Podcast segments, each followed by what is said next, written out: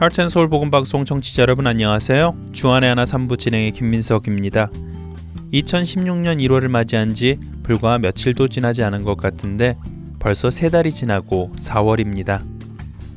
예수가 우리를 부르는 소리라는 찬송가를 보면 세월이 살같이 빠르게 지나 쾌락이 끝이 나고 라는 가사가 나옵니다. 사실 제가 어렸을 적 어른들께서 이 찬송을 부르고 있는 모습을 볼 때면 어르신들께서 이 가사에 많은 호응을 하시는 모습을 볼 수 있었는데요. 하지만 당시 저는 왜 어른들께서 이 가사에 그렇게 많은 호응을 하시는지 이해를 할 수 없었습니다. 어린 제게는 시간이 살같이 지나간다는 게 무슨 느낌인지 몰랐으니까요. 그런데 언제부터인가 나이를 먹는다는 것이 무엇인지 어렴풋이 알아지게 된 후 이 찬송을 부를 때면 과거 어르신들께서 이 찬송을 부르며 느꼈을 그 느낌을 저도 느끼는 것 같은데요. 그래도 이렇게 빠른 세월 속에서 허무해질 수 있는 제 삶이 기쁨으로 느껴질 수 있는 것은 방송을 준비하며 말씀 안에서 살려는 몸부림 때문이 아닐까 생각됩니다. 예수님처럼 온전하지는 못하지만 주어진 삶 속에서 그리스도인으로 살아가려는 몸부림. 여러분도 아시지요? 청취자 여러분들께서도 예수 그리스도의 복음을 꼭 붙잡고 그리스도인으로 살아가려 몸부림치시는 신실한 여러분들이 되시기를 소원합니다. 2016년 4월을 맞아 주안의 하나 3부에서도 일부 개편이 있습니다. 그동안 여러분들께서 사랑해 주시던 신태희 선교사님께서 진행하시던 청직의 삶이 지난주로 막을 내렸고요. 그것을 뒤로 이번 주부터는 김경환 목사님께서 진행하시는 요한복음 강해가 새롭게 준비되어 있습니다.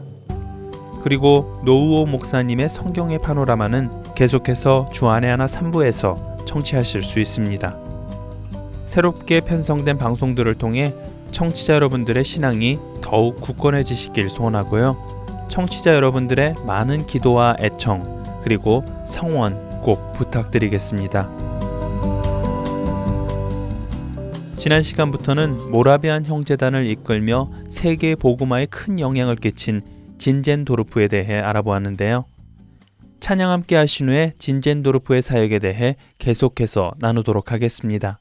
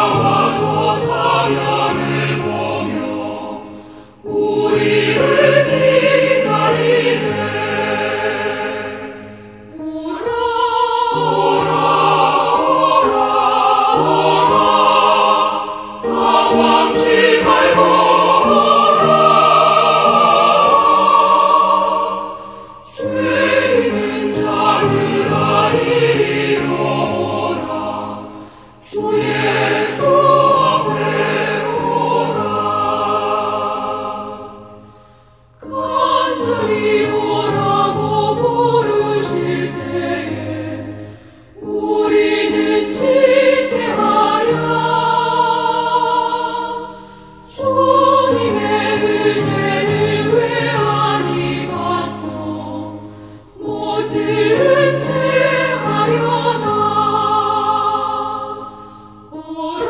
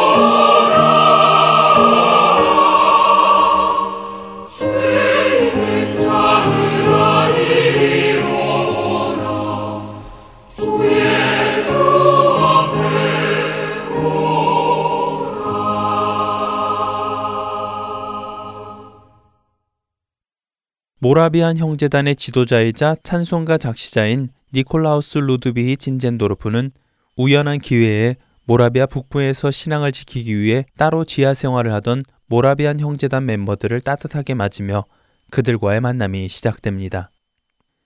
그들과의 만남 후 불과 몇 년 만에 형제단의 멤버는 300명이 넘어서게 되었지요. 이때 진젠도르프는 하나님께서 자신의 삶과 재능과 재산을 사용하셔서 교회를 재조직하고 또 이들을 통해 새로운 역사를 이루고자 하심을 깨닫고 그 부르심을 따라 순종하며 모라비안 형제단과 함께 하게 되는데요. 이때부터 그는 각 나라에 흩어져 있는 형제단의 영적 지주가 되었고 그들은 진젠도르프와 함께 예수 그리스도 안에서 하나로 연합하게 됩니다. 또한 이들은 복음 전파를 위해 나라와 민족을 위한 기도를 24시간 멈추지 않았다고 하는데요. 이렇게 시작된 모라비안의 기도 운동은 100년 동안이나 지속됩니다. 한편 진젠도르프는 자신이 어릴 적 할렐 대학교에서 자신의 영성이 성장하였던 것처럼 그들도 예수 그리스도의 준비된 일꾼이 되기를 소망하며 함께 신앙훈련을 하지요. 그러던 1731년 어느 날 진젠도르프는 덴마크의 크리스천 6세의 재관식에 참석하게 되고 그곳에서 그는 서인도에서 복음을 듣고 회심한 한 사람을 만나게 됩니다. 그는 진젠도르프와의 대화 속에서 그가 주를 향한 사랑이 넘치고 있는 사람임을 알고 노예로 붙잡혀 있는 자신의 종족 사람들에게 복음을 전하기 위해 고향으로 돌아가는데 도움을 줄 수 있느냐는 말을 건네게 됩니다. 진젠도르프는 노예로 붙잡혀 있는 자신의 종족을 위해 고향으로 간다는 그의 말에 큰 감동을 받게 되는데요. 그곳을 향한 선교의 열의가 타오르기 시작한 것입니다. 그렇게 해서 집으로 돌아온 그는 모라비안 형제단에게 그 사실을 알렸고 그들도 진젠도르프와 같이 그 땅을 향한 선교에 대한 열정이 타오르기 시작하는데요. 그렇게 해서 형제단에서 처음으로 두 사람이 그 선교에 동참하기로 결정하고 자신이 노예가 되는 것이 노예를 선교할 수 있는 유일한 길이라면 기꺼이 노예가 되겠다고 결심하며 그곳으로 갑니다. 그렇게 선교지에 도착한 형제단 멤버들은 낮에는 노예로 일하고 밤에는 성경을 가르치며 선교사의 사명을 감당해 나갑니다. 이들이 바로 최초의 개신교 선교사들이라고 할 수 있지요. 이때부터 모라베안 형제단은 적극적으로 해외 선교에 힘쓰는데요. 서인도 제도에 파송된 두 명의 선교사를 시작으로 1735년에는 그린랜드로 수리남으로 1737년에는 아프리카에 1740년에는 아프리카의 인디언과 실론에 1742년에는 중국에 1747년에는 페르시아에 1754년에는 자메이카에 1756년에는 안티구아에 선교사를 파송하게 됩니다. 또한 해외로 파송된 선교사들 중에는 많은 사람들이 선교 도중 여러 가지 일로 세상을 떠나게 됐지만 모라비아 사람들은 선교지에서 죽는 죽음을 두려워하지 않고 오히려 순교한 선교사들을 대신하여 선교 가고자 하는 사람들이 끊이질 않았습니다. 그렇게 해서 이 형제단의 해외 선교는 1930년까지 세계 14개 나라에 3천명의 선교사를 파송하였고 19세기 유럽 교회들에게 그 뜨거운 선교의 열정을 전하게 됩니다. 그리고 이들의 영향으로 유럽에 세워진 선교 기관만 해도 15개나 된다고 합니다. 하지만 진젠도르프를 비롯한 형제단의 열정적인 신앙생활은 주위 사람들의 시기와 비난을 받았고 1736년 그들은 결국 고향에서 추방당하게 됩니다. 그러나 오히려 이것이 하나님께서 세계 각곳에 흩어져 있는 선교사들을 위로하며 복음을 전파하도록 기회를 주신 것이라 확실한 진젠도르포와 형제단은 그 일로 오히려 더 많이 세계 도처로 흩어져 살아가기 시작하였고 이 흩어짐은 더 많은 세계 선교로 이어져 수많은 사람들이 모라베안의 선교 사역을 통해 변화되기 시작하였습니다.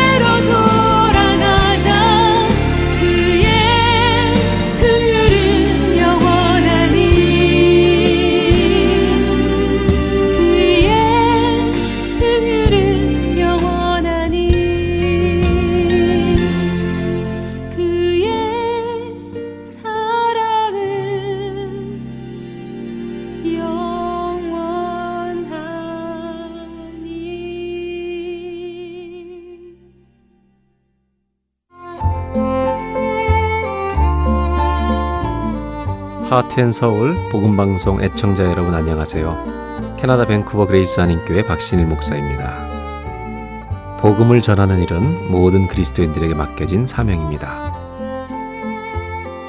하트앤서울 복음방송은 생명의 근원 되시는 예수 그리스도만을 전하는 방송사입니다.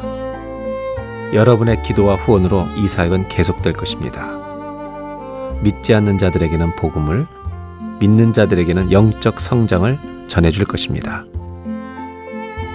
이 귀한 사역에 여러분들의 동참과 기도와 후원을 부탁드립니다. 감사합니다.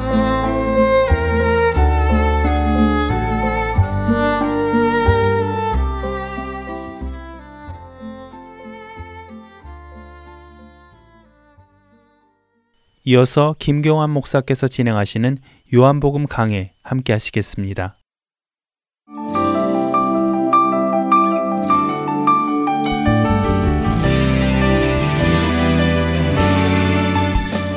애청자 여러분 안녕하세요. 앞으로 여러분들과 함께 요한복음을 나눌 김경환 목사입니다. 만약 누군가가 저에게 가장 많이 읽는 성경을 하나 골라보라고 하면 저는 서슴없이 요한복음을 고릅니다. 처음 예수님을 영접한 후 제자 훈련을 받았습니다. 그때 소그룹 성경 공부 교재로 읽었던 책이 바로 요한복음이었습니다. 캠퍼스를 다니면서 복음을 전하고 예수를 영접한 사람이 있으면 저는 요한복음을 읽으라고 권했습니다. 신학교를 졸업한 후 박사학위 과정에 들어갔다가 끝내지 못하고 중간에 그만두게 되었습니다. 그때 제가 박사학위 논문으로 쓰려고 했던 내용도 요한복음에 관한 것이었습니다. 12년 동안 이민 목회를 했는데 제가 목회를 하면서 가장 많이 가르치고 가장 많이 설교했던 내용 역시 요한복음이었습니다. 그만큼 요한복음은 저에게 아주 친숙한 책입니다. 그러나 그렇게 오랫동안 요한복음을 배우고 연구하고 가르쳤는데 요한복음을 생각하면 무엇인가 부족한 느낌이 항상 있었습니다. 마치 마침표를 찍지 않은 문장을 보는 것 같은 그런 느낌이었습니다. 그러던 어느 날 저는 저에게 스스로 한 가지 질문을 던졌던 적이 있었습니다. 그 질문이 요한복음을 보는 새로운 관점을 갖게 만들어 주었습니다. 그 질문은 지금 생각해 보면 뭐 극히 평범한 질문이었습니다. 복잡한 사상이나 철학에 관한 질문이 아니었다는 거죠. 그 질문은 과연 요한복음을 쓴 저자의 모습이 어땠을까 하는 뭐 극히 당연한 질문이었습니다. 그런데 그 당연한 질문이 저에게 요한복음에 대한 새로운 세계를 열어주는 열쇠가 되었다는 겁니다. 그때까지 저는 요한복음을 공부하면서 늘 주님 곁에서 사랑받았던 아직은 애띤 제자의 모습을 그리고 읽었던 것 같습니다. 그런데 그날 그 질문을 던졌을 때 한 이미지가 떠올랐는데 그것은 애띤 어린 제자의 모습이 아니었다는 거죠. 오히려 인생의 산전수전을 다 겪은 어떤 할아버지의 모습이었습니다. 평생을 주님을 위해 살았던 백전노장의 할아버지. 그가 그의 인생 끝자락에서 우리에게 들려주는 이야기. 그게 바로 요한복음이었던 것입니다. 생각해보면 요한은 당시에 감각은 아주 둔해졌을 겁니다. 눈은 잘 보이지 않고 귀도 잘 들리지 않았을 겁니다. 손은 떨려서 글을 쓰기도 어려웠을 것 같습니다. 그럼에도 불구하고 그 할아버지가 펜을 들 수밖에 없었던 그 이유가 무엇일까? 그것을 생각할 때 제 마음에 감동이 밀려왔던 것입니다. 요한이 이 복음서를 쓸 당시의 상황을 한번 생각해 봅니다. 예수님께서 남겨주신 이 교회는 극심한 박해를 받고 있었죠. 로마로부터 박해를 받았고 유대인들로부터 박해를 받았습니다. 이중 박해를 받으면서 크리스천들은 고통의 나날을 보내고 있었습니다. 게다가 영지주의자들 같은 이단들이 교회에 들어왔습니다. 예수님의 가르침을 왜곡시키고 복음에 도전했습니다. 그들의 가르침을 들으면서 복음을 떠나는 성도들이 적지 않았다는 것입니다. 그러나 무엇보다 어려웠던 것은 예수님을 함께 따라다녔던 그의 동료들, 그들은 어디 있는 것입니까? 다 이 세상을 떠나고 이제 유일하게 자기만 이 교회를 수호하고 있었다는 거예요. 이런 긴박한 상황에서 그 할아버지는 다가올 세대를 위해 남겨야만 했던 소중한 한 가지가 있었다는 것입니다. 그것을 남기지 않고는 도저히 눈을 감을 수 없었던 것 같습니다. 그래서 펜을 들어 그 내용을 두루마리에 적기 시작했습니다. 그게 무엇입니까? 그것은 다름 아닌 예수님, 오직 예수님, 바로 예수님의 복음이었던 것입니다.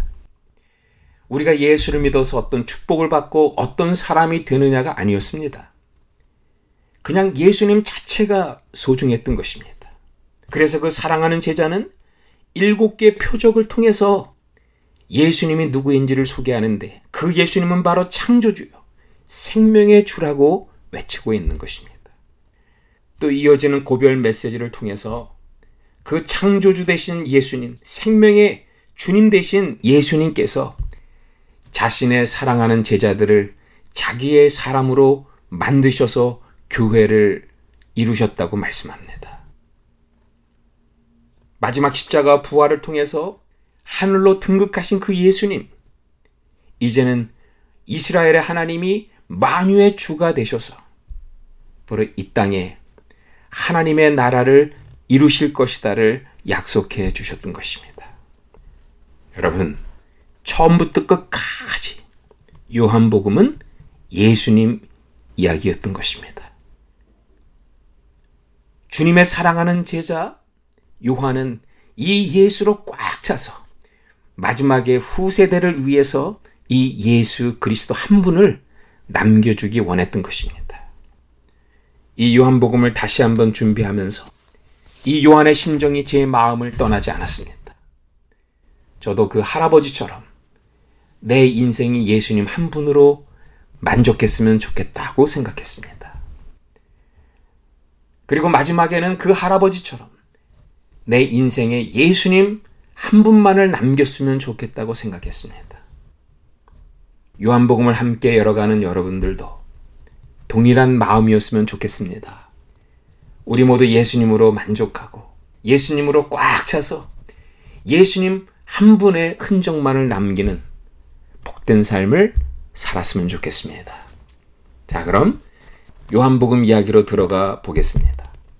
먼저 우리가 요한복음을 제대로 공부하려면 약간의 준비 작업이 필요할 것 같습니다. 우리가 어떤 드라마를 이해하려면 그 드라마를 누가 썼고 또 그것을 쓰게 된 배경이나 동기, 목적이 무엇인지를 알아야 그 드라마를 제대로 이해할 것입니다. 요한복음도 마찬가지라고 생각합니다. 그래서 요한복음 본문으로 들어가기 전에 요한복음에 관한 몇 가지 중요한 사항을 짚고 넘어가려고 합니다. 우리가 먼저 중요하게 짚고 넘어가야 될 한 가지는 바로 요한복음의 저자에 관한 것이죠. 여러분 제가 한번 질문 던지겠습니다. 요한복음은 누가 쓴 것입니까? 그러면 우리는 무조건 요한이 썼다고 생각합니다. 네, 그렇습니다. 저도 그렇게 생각합니다. 자, 그렇다면 요한복음을 요한이 썼다고 하는 근거가 무엇입니까? 라고 제가 묻는다면 여러분 어떻게 대답하시겠습니까? 그러면 여러분들은 요한복음이니까 당연히 요한이 썼다고 대답하실 겁니다. 요한복음이기 때문에 요한이 썼다. 너무도 당연한 대답입니다. 그러나 문제는 오늘날 우리가 알고 있는 이 요한복음이란 제목은 사실 요한복음 본문 속에 담겨 있는 제목은 아니라는 사실이지요. 이 제목이 어디에서 나온 것입니까? 주후 2, 3세기경에 활동했던 교부들의 문서에서 소개되었던 내용입니다. 그 내용을 근거로 후대 교회가 요한복음이라고 제목을 갖다 붙인 거예요. 요한복음의 본문 속에는 그런 이야기가 없습니다. 그것을 처음으로 이야기한 사람이 누굽니까? 바로 2세기 말경에 활동했던 이레네우스 교부라고 하는 분이 그의 문서에서 요한복음을 요한이 썼다고 이야기합니다. 그는 이렇게 얘기합니다. 주님의 품에 안겨 있었던 주님의 사랑하는 제자 요한이 에베소에 있을 때 요한복음을 기록했다. 이렇게 말을 했습니다. 그런데 한 3, 40년쯤을 거슬러 올라가서 그 전 세대, 그러니까 2세기 중반에 활동했던 교부들의 문서를 봅니다. 대표적인 분이 저스틴 말터라고 하는 분이죠. 그는 요한복음에 있는 내용을 그의 책에서 언급을 했습니다. 특별히 요한복음 3장 5절을 언급을 했는데 그럼에도 불구하고 그는 요한복음이라고 언급하지 않았다는 것입니다. 2세기 중반에는 요한복음의 내용을 요한복음이라고 이야기하지 않았다는 거예요. 좀 더 거슬러 올라가서 한번 2세기 초에 활동했던 교부들의 문서를 들여다봅니다. 뭐 대표적인 분이 안디옥에 있었던 이그네이시우스라고 하는 교부죠. 이그네이시우스 역시 요한복음의 내용들을 여러 군데서 언급을 했음에도 불구하고 요한복음을 출처로 제시하지는 않았다는 것입니다. 2세기 말에 이르러서 비록 이레네우스가 이레네우스 testament라는 책에서 요한복음을 가리켜 요한이 에베소에서 기록한 복음서다 이렇게 언급을 했습니다. 무엇을 말해주는 것입니까? 요한복음이라는 제목은 2세기 말이 돼서야 등장한 내용이라는 말입니다. 제가 추측하기에는 이단들이 교회를 어지럽힐 때 이 교부들은 이단의 공격을 막아낼 필요성을 느꼈던 거죠. 가장 좋은 방법은 무엇입니까? 예수님의 사랑하는 제자들이 그 옆에서 직접 보고 들은 그 이야기를 소개하게 될 때 그 말씀에 권위가 부여되는 것입니다. 그래서 요한복음의 내용에 요한의 저작권을 부여한 후에 이 요한복음으로서 이단들의 공격을 막아내는데 효과적으로 사용했다는 것입니다. 자, 역사 속에서는 분명히 2세기 말경에 요한이 기록한 요한복음이다라고 얘기를 하고 있습니다. 자, 그렇다면 역사적인 자료가 아닌 이 요한복음 본문 안에서는 어떻습니까? 요한복음의 본문은 요한복음의 저자를 밝히고 있습니까? 한 가지 분명한 사실은 요한복음은 요한복음의 저자의 이름을 밝히고 있지 않다는 것입니다. 대신 요한복음의 저자는 요한복음의 저자에 대해 다른 표현들을 사용하고 있죠. 성경 말씀 두 구절을 제가 소개하겠습니다. 요한복음 19장 35절 말씀과 그리고 요한복음 21장 24절 말씀 한번 찾아서 읽으시겠습니다. 자, 요한복음 19장 35절입니다. 이를 본 자가 증거하였으니 그 증언이 참이라. 그가 자기의 말하는 것이 참인 줄 알고 너희로 믿게 하려 함이니라. 이렇게 말을 하고 있습니다. 결론 부분에서 요한복음의 저자는 이를 본 자가 증거하고 있다고 이야기를 해요. 본 자가 증거했기 때문에 이 증언이 참이라. 이렇게 말씀하고 있습니다. 자, 21장 24절에서는 어떻게 얘기하고 있습니까? 또 이 일들을 증언하고 이 일들을 기록한 제자가 이 사람이라 여기서 이 사람은 주님의 사랑하는 제자입니다. 우리는 그의 증언이 참인 줄 아노라 라고 언급을 합니다. 자, 그렇다면 이를 본 자, 이 일들을 기록한 제자가 과연 누구입니까? 이름으로 기록하고 있지 않습니다. 그는 누구냐? 바로 주님의 사랑하는 제자라고 이야기하고 있다는 것입니다. 요한복음의 저자는 자신의 이름을 밝히고 있지 않습니다. 이름이 중요하지 않다는 겁니다. 그러나 더 중요한 것은 무엇이냐? 그가 이 복음서를 기록하는 과정에서 어떤 역할을 했는지 그게 더 중요하다고 말씀하고 있는 것 같습니다. 그의 역할이 얼마나 중요한지를 우리에게 보여주는 요한복음의 내용의 힌트들이 몇 군데 있습니다. 그 두 군데만 함께 보겠습니다. 이 두 말씀에 등장하는 중요한 단어가 하나 있죠. 이 단어를 통해서 요한복음의 저자는 어떻게 예수님을 본인이 계시하는 역할을 했는지를 말씀하고 있어요. 예, 그 단어는 바로 헬라 원어로는 콜포스라는 단어인데 한국말로는 품으로 번역이 되어 있습니다. 이 겉에 나타난 가슴이 아니고 한 사람의 내면, 그러니까 예수님으로 말씀하면 예수님의 내면. 예, 그 내면을 콜포스라는 단어를 써서 사용하고 있습니다. 주님의 사랑하는 제자는 단 두 차례에 걸쳐서 이 품, 콜포스라는 단어를 사용하여 이 증언을 하고 있습니다. 함께 볼까요? 1장 18절 그리고 13장 23절입니다. 먼저 1장 18절에 이렇게 기록되어 있습니다. 요한복음의 서문에 예수님이 누구이신가? 그 예수님은 창조주 하나님이신데 그분이 구속자가 되셨다를 말씀하고 있어요. 근데 그거의 결론 부분에 해당하는 말씀이 바로 요한복음 1장 18절입니다. 본래 하나님을 본 사람이 없으되 하나님을 본 사람이 없다고 했습니까? 이게 무슨 말입니까? 이 말씀은 한마디로 구약 성경 전체의 유학이라고 볼 수 있습니다. 구약의 이야기는 한마디로 모든 인생들이 하나님을 보고 싶어 했지만 아무도 하나님을 보지 못했더라는 것이 그 골자입니다. 예를 들어 볼까요? 120년을 살았던 할아버지가 있어요. 인생의 산전수전을 다 겪었습니다. 성공과 실패, 높은 자리, 낮은 자리. 파란만장한 120년의 인생을 살았다고 고백합니다. 그 120년 동안 그 할아버지가 그렇게 목말라 하며 추구했던 한 가지가 무엇이었을까? 그것을 그의 기도 속에 표현하고 있죠. 바로 그 모세의 기도를 저는 말씀하고 있는 겁니다. 한번 예를 들어 볼까요?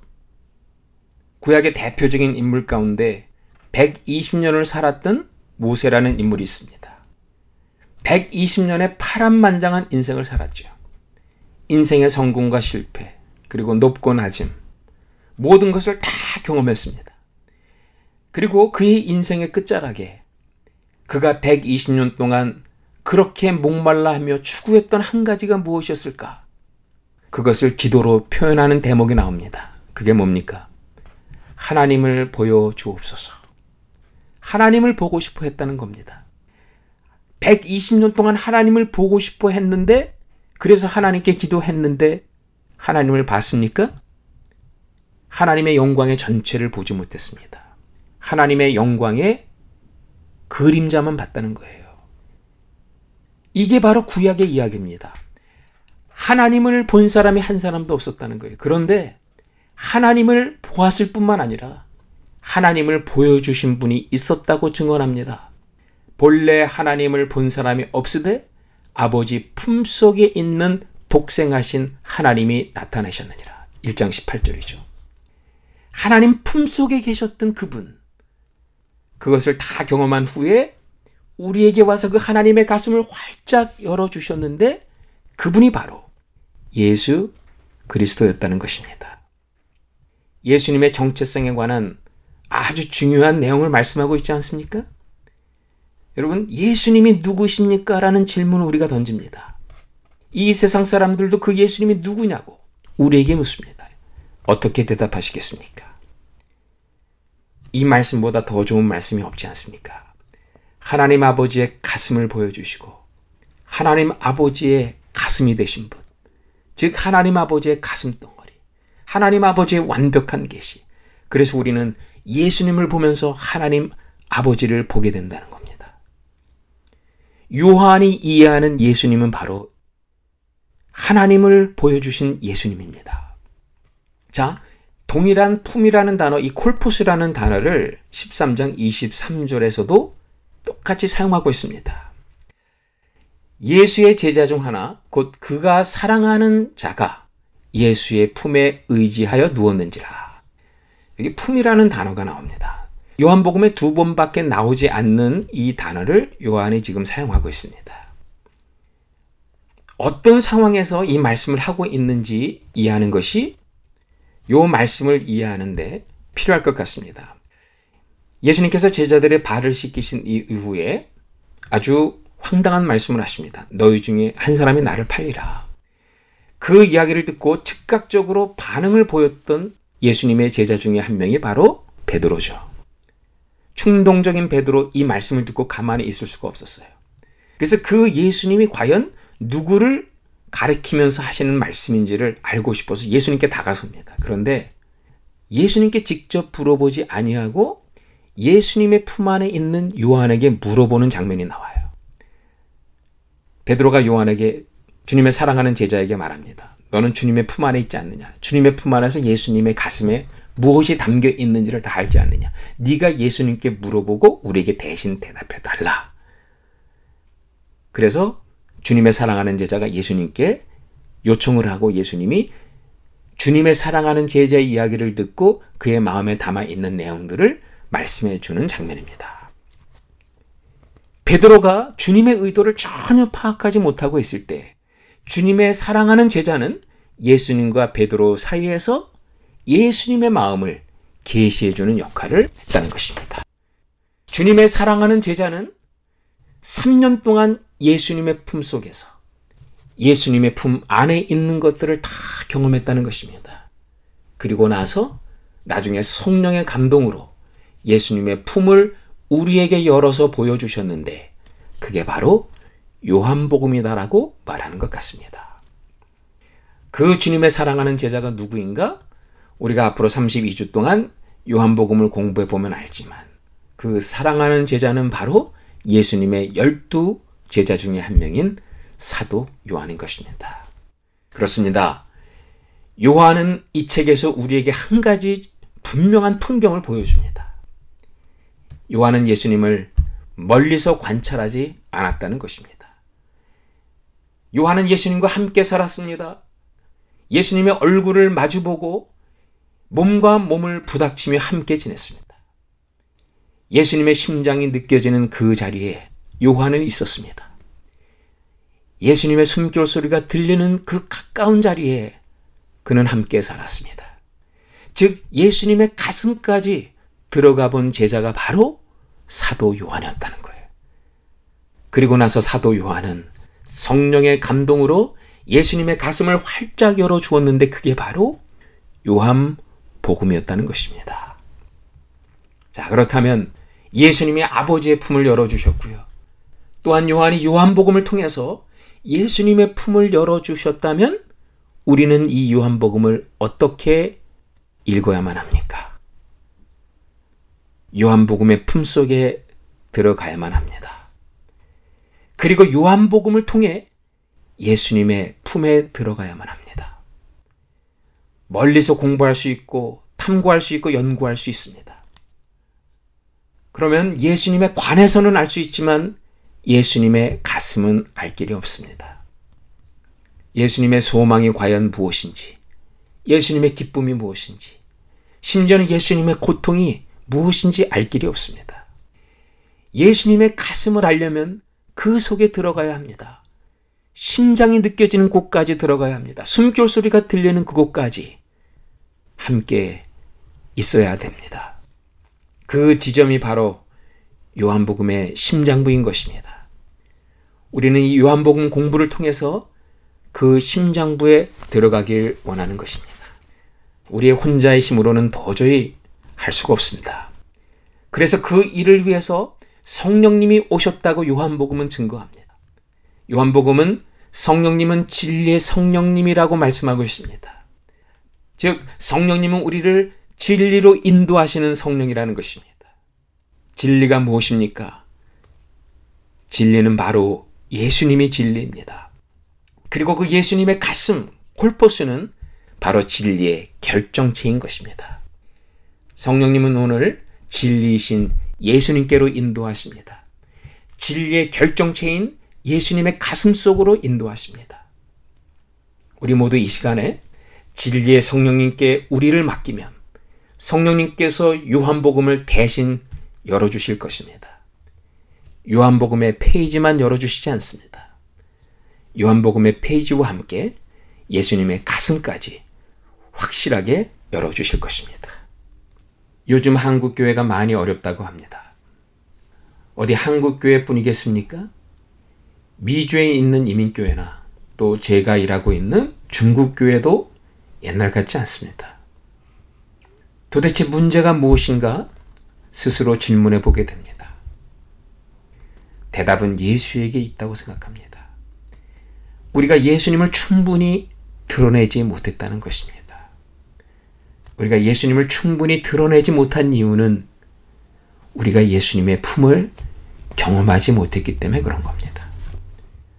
문제의 해결은 예수님의 품 안에 있는 줄 믿습니다. 우리가 예수님의 품을 경험하면 됩니다.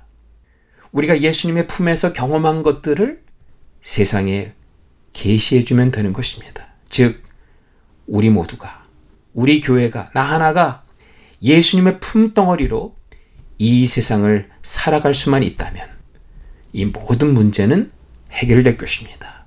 교회는 회복될 것입니다. 하나님의 나라가 이 땅에 임할 것입니다. 네, 그럼 오늘 요한복음 강의 시간을 마치겠습니다. 다음 주에 뵙겠습니다.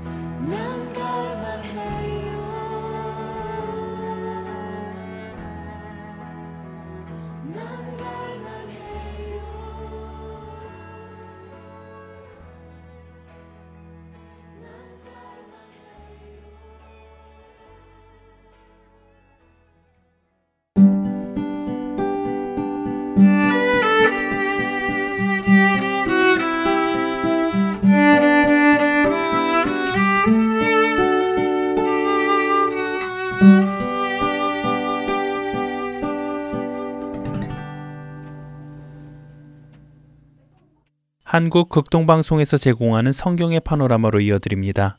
오늘은 경건한 나실인 사무엘에 대해 나누어 주십니다.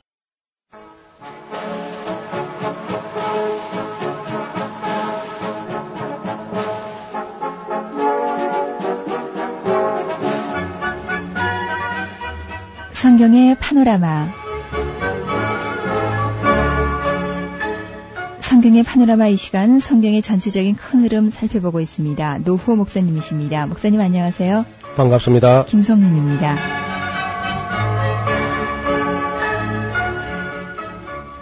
오늘 이제 이 의로운 나실인 네, 참 신구약을 망라해서 또 동서 고금을 막론하고 사무엘만큼 거룩한 사람은 흔하지 않을 겁니다.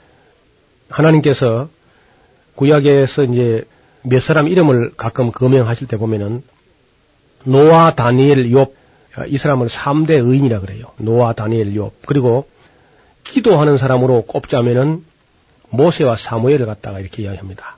그러니까 어떤 사람이 하나님께 부탁을 하면은 하나님이 아주 거절하기 어려운 사람들이 있어요. 그럴 때 이제 네. 어떤 사람이냐면 그게 모세와 사무엘이라는 겁니다. 네, 그래서 뭐 예레미야서에 보면은 그 예레미야가 하나님 앞에 엎드려 이 백성을 용서하여 주옵소서 하고 기도하니까 모세와 사무엘이 내 앞에 왔다 할지라도 내가 내 마음이 지금은 이 백성을 행할 수가 없다. 그렇게 말씀하시는 장면이 나옵니다. 그만큼 하나님께서 이 모세와 사무엘 어렵게 생각했던 것 같습니다. 하나 거룩하게 사니까. 사무엘은 암울한 시대를 그 밝혀서 새 시대를 열었던 그런 아주 위대한 인물이었습니다. 사무엘 하는 그 말 자체는 하나님이 들으셨다. 한나의 기도를 들어주신 거죠. 그래서 하나님이 들으셨다. 한데 결국 하나님이 한나의 기도만 들어주신 것이 아니고 사무엘의 기도도 하나님이 들어주시는 거죠. 그래서 우리가 사무엘 할 때는 하나님이 들으셨다. 이렇게 이제 이해하시면 되겠습니다. 그래서 이제 이런 사람이 나타나기를 하나님이 굉장히 기다리는데 그게 300년이나 500년에 하나 날까 말까 한 사람이고 또 어떤 면에서는 불세출의 그런 인물이다. 세상에 다시 나기 어려운 사람들이다. 그만큼 거룩한 사람이었습니다. 하나님의 의가 삼손을 통해서는 아무래도 드러나지 못했어요. 삼손이 너무 엉망을 하니까 삼손은 마치 탕자처럼 그리 행동했습니다. 참으로 나실인으로서는 해서는 안 될 일들을 많이 저질렀습니다. 그 후에 하나님께서는 엘가나의 아내 한나를 통하여 한 사람의 나실인을 준비하셨는데 역사적으로 하나님의 마음을 아프시게 한 적이 한두 번이 아니었지만은 사사시대의 이스라엘 백성들은 참으로 하나님 마음을 여덟 번이나 아프게 했던 그런 시대였죠. 근데 이제 그렇게 하나님의 은혜를 입어서 거룩한 삶을 살고 하나님 앞에 엎드려서 기도함으로써 새로운 시대가 열리게 되었는데 그 역사의 주인공이 바로 사무엘이죠. 하나님께서 역사를 주관하시고 섭리하시지만은 언제나 사람을 통하여 하시기 때문에 하나님의 뜻을 이룰 만한 또 하나님의 뜻을 이해할 만한 그런 사람이 준비되기 전에는 아무 일도 일어나지 않습니다. 예를 들어서 모세만 한 그런 인물이 준비되기까지는 애굽에서 400년이라는 역사가 그냥 지나가지요. 계속 진흙 이기고 벽돌 굽고 아무 발전도 없이 그런 네, 혹독한 예, 종살이를 무료, 예. 무료하고 지루한 그런 세월이 그냥 지나갑니다. 왜냐하면은 사람 하나를 이렇게 거룩한 인물 하나를 길러내는 데는 하나님도 시간이 걸려요. 예를 들어서 어, 아무리 전능하신 하나님이라도 오늘 나가지고 내일 성자를 만들지 못합니다. 적어도 모세 같은 한 인물이 나는 데는 상당한 시간이 걸리는 것이고 또 사무엘 같은 한 사람이 나는 데도 약, 약 400년쯤 되는 겁니다. 사사시대 300년 하고 모세 여호수아 시대를 거쳐가지고 하면은 거의 약 400년쯤 걸리는 거죠. 역사학자들이 위대한 인물들을 말할 때에 500년에 하나 날까 말까 하다. 약 한 500년마다 인물들이 났다. 이런 얘기를 합니다. 모세라든지 사무엘 400년, 500년 걸린 사람들이고 그리고 이제 다시 다윗 같은 사람이 나는 때까지 또 시간이 걸리게 되고 그리고 에스라까지 어, 긴 세월이 지나가게 되고 에스라 이후에 세례 요한까지도 상당히 또 시간이 한 400년 이상 또 걸리게 됩니다. 그래서 수많은 그 학자들이 말하기를 500년에 하나 날까 말까 하다는 것은 새 시대, 한 시대를 새로 열 수 있는 그런 인물이다. 우리도 보면 뭐 2조 500년이라는 이런 말이 있지 않습니까? 이스라엘 백성들이 애굽에서 400년간이나 혹독한 종사를 하고 있었지만은 정말 모세와 아론, 여호수아 같은 그런 지도자가 나올 때까지 결코 무슨 새로운 일이 일어나지 못하고 어, 역사가 아주 공회전하는 그런 역사를 볼 수 있습니다. 중소시대에 교회가 부패해가지고 캐도릭이 부패해서 그 종교 암흑 시대를 맞이하게 되는데 천년이 지나면 천년. 중시에 하면 이제 토마스 아키나스부터 해가지고 말틴 루터까지 하면 약 천년이죠. 그래서 천년이 지나가도 루터 같은 믿음의 사람이 나타나기 전에는요, 아무 일도 일어나지 않았습니다. 안타까운 일이죠. 하나님께서는 사람을 창조하신 분이시지만은 어떤 사람이라도 억지로나 강제로 하시지 않기 때문에 하나님과의 교제를 통하여 하나님을 알고 하나님의 은혜를 받고 또 하나님께 감사하고 감격하게 하나님께 헌신하고 그리고 하나님을 섬긴다면은 참 새로운 역사가 열리겠는데 그렇게 되는 사람이 너무 귀하다는 겁니다.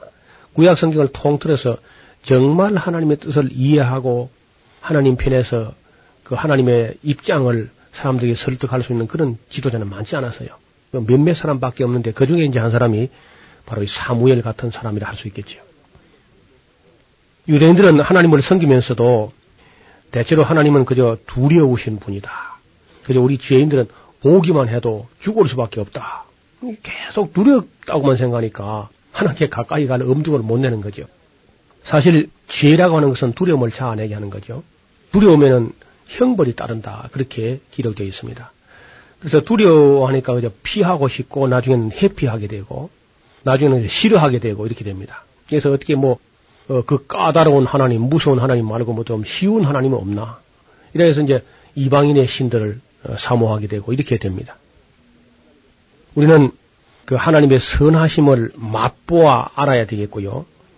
하나님께 정말 어려울 때 하나님께 가서 찾아가면 하나님이 우리를 받아주시고 또 하나님은 우리의 피난처가 되시고 피할 바위가 되시고 요새가 되시고 산성이 되시고 어떻든 우리의 보호자가 되시고 날개 아래 품어주시고 어떤 좋으신 하나님이란 그런 개념이 이스라엘 백성이 잘 심어지지 않았어요. 왜냐하면 그들이 하나님과 교제를 해보지 않았기 때문에.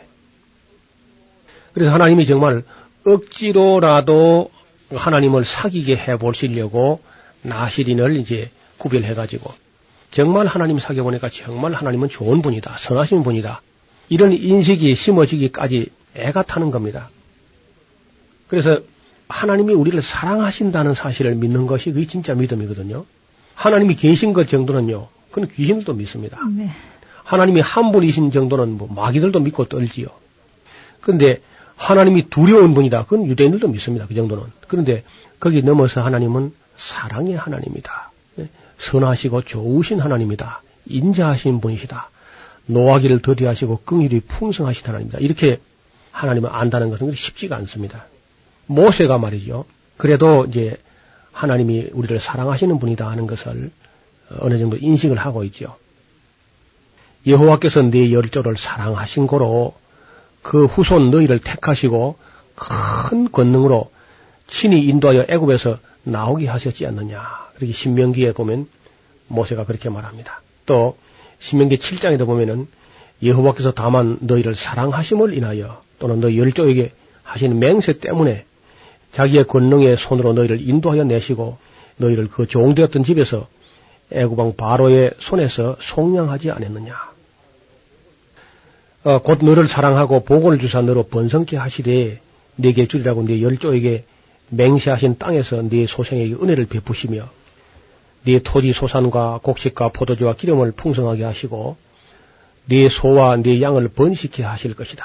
그렇게 기록합니다. 또 여호와께서 오직 네 열조를 기뻐하시고 그들을 사랑하사 그 후손 너희를 만민 중에서 택하셨으니 오늘날과 같지 아니하냐.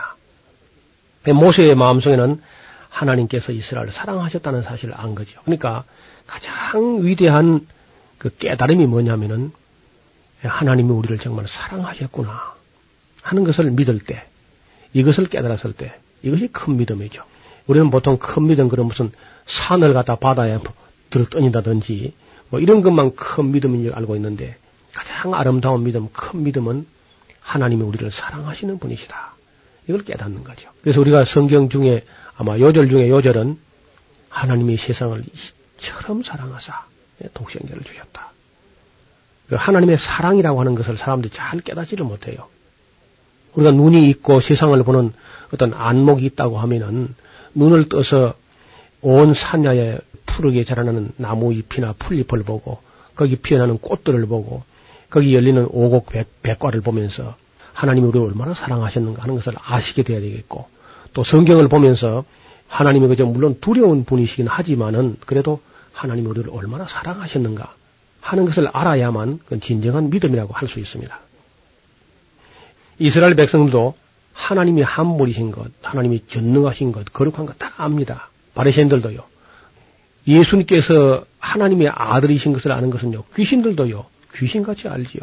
금방 알아보고 예수님이 하나님의 아들인 것 금방 제일 먼저 알아본 게 귀신이 알았습니다만은 네. 그건 믿음이 아닙니다. 그러니까 진정한 믿음은 하나님 우리를 사랑하시는 것을 믿을 때 그때만 우리가 하나님 품에 가서 안기게 되고 그 품을 만족히 여기고 하나님 품을 떠나지 않게 되거든요.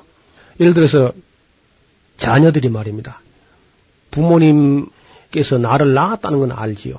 그러나 나를 사랑하신다는 사실을 모를 때는 집을 뛰쳐 나갈 수 있어요.